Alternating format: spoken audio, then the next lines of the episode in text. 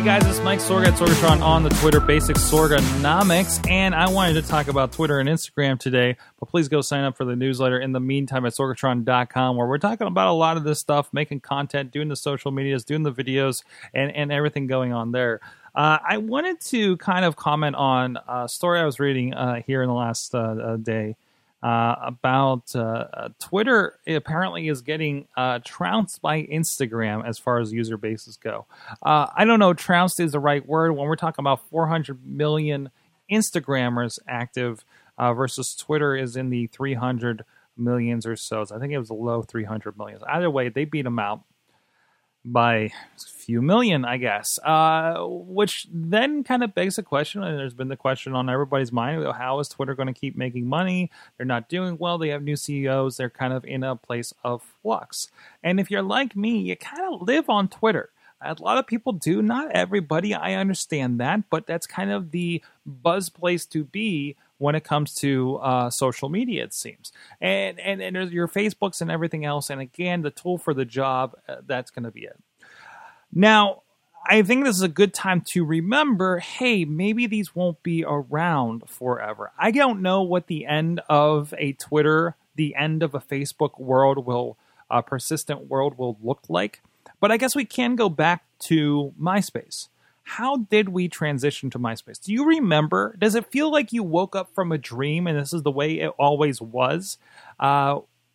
When you went to Facebook, when you went to Twitter?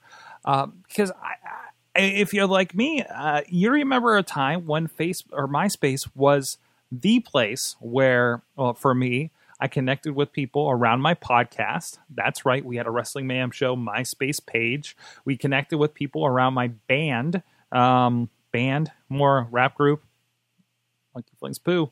And it's where we communicated. We wrote on each other's walls. We had groups that we had discussions in, and we connected with people. I booked interviews through MySpace for my podcasts, for music, for pro wrestling. That's how we did it. And I thought it was insane because we weren't using email anymore. And now look at if Facebook didn't, it feels like if Facebook went away tomorrow, half of the business in independent professional wrestling would just disappear. Same with music, same with the podcasting stuff. Again, how much stuff do I get to plan through? Well, both messaging through Twitter and through Facebook. I like to pull them over to emails at some point there, but not always. What does that change? You know, I don't think there was a big social media industry that rose up through MySpace. MySpace did not become commercially profound, I guess we can call it. It's not to the point where you have a Pepsi dumping millions of dollars to make sure we're talking about Pepsi on these platforms. I'm sure they did put a significant amount in there to make sure they were on top of the curve for this. But still, at some point, it does seem like they may be the unstoppable juggernauts. And maybe this is something where they will still exist in some form, especially something like Facebook. I think it's a little more questionable when you talk about Twitter. But I think your Facebook will exist in some form, just like AOL, America Online, still exists to this day. But what is it? It's a content thing. Didn't it just get bought by Verizon, actually? So there's that. So what is Facebook going to become a merger with Microsoft in another 10 years? Is Twitter going to be snapped up by Google? I hope they don't change much of it if they do that. You know, that might be the social media they always wanted. Maybe not the social media they wanted, but maybe it's the social media they deserve over at Google. This could change. Now, I don't see any dissent along the members, the people using Twitter. I don't think there's any issues there. I haven't seen as large of backlashes to the changes to Twitter.com as you do when there's a big change on Facebook. Even that's kind of succumbed a little bit too, I guess. But again, maybe it's just the circles that I'm involved in on social media. But you know, I guess you bring it around to whatever the heck you're doing right now, it's going to change. People coming out of school, and I know one, and I think she's very aware of this.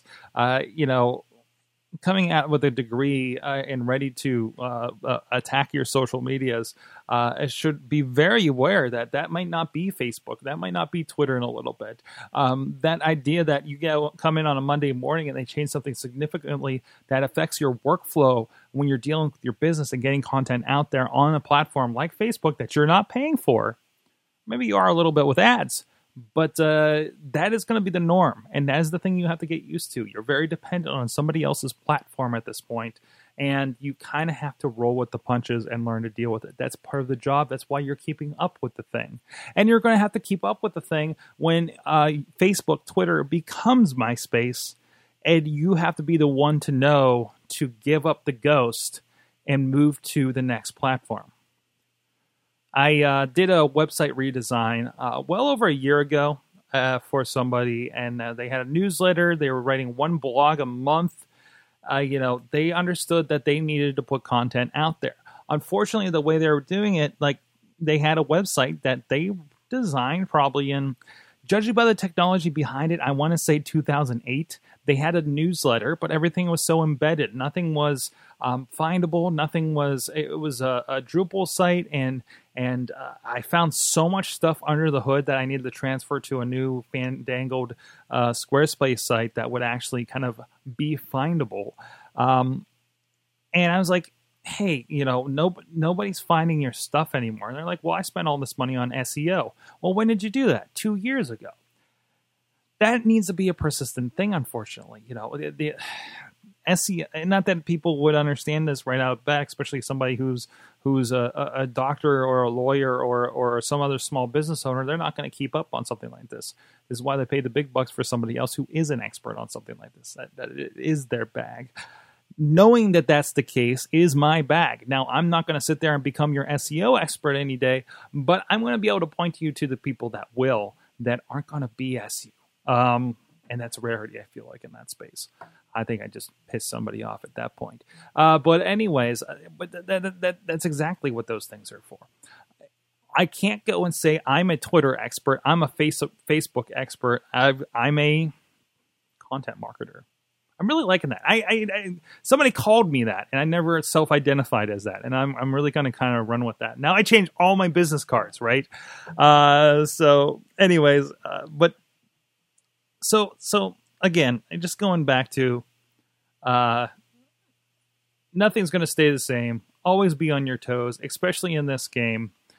Watch an interesting documentary. We'll leave on this anecdote today about a video store. It was on Amazon Prime had this on there. I think it's just called Video Store if you want to look it up.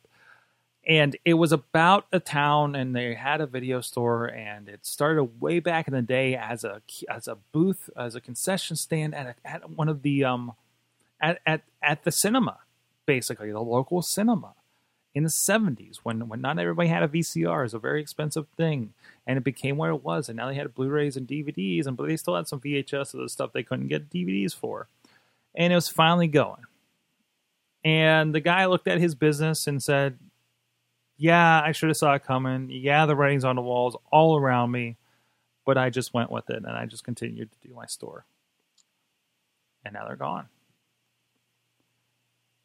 So if you're sitting there and you're on Facebook when everybody else is seeing how much this Bookapalooza website social media thing, this new way to do things, we never thought Twitter would be a thing that you'd lash onto. You never know. Maybe Plurk will come back. Who knows? But it's your job to be able to look around and say, oof, this video store isn't going to last too much longer. What else are we going to do with these movies?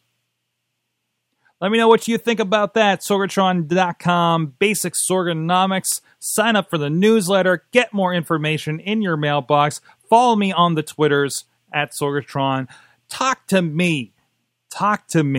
Tell me about your questions on podcasting, social media, and more.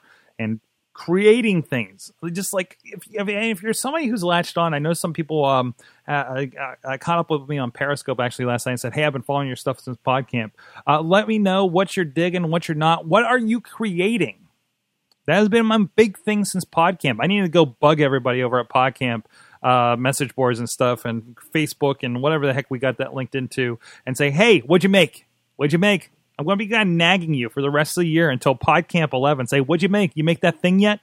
I don't want that person coming back to PodCamp 11 that talked to me at PodCamp 10 and said, I didn't do that thing yet. I'm like, great.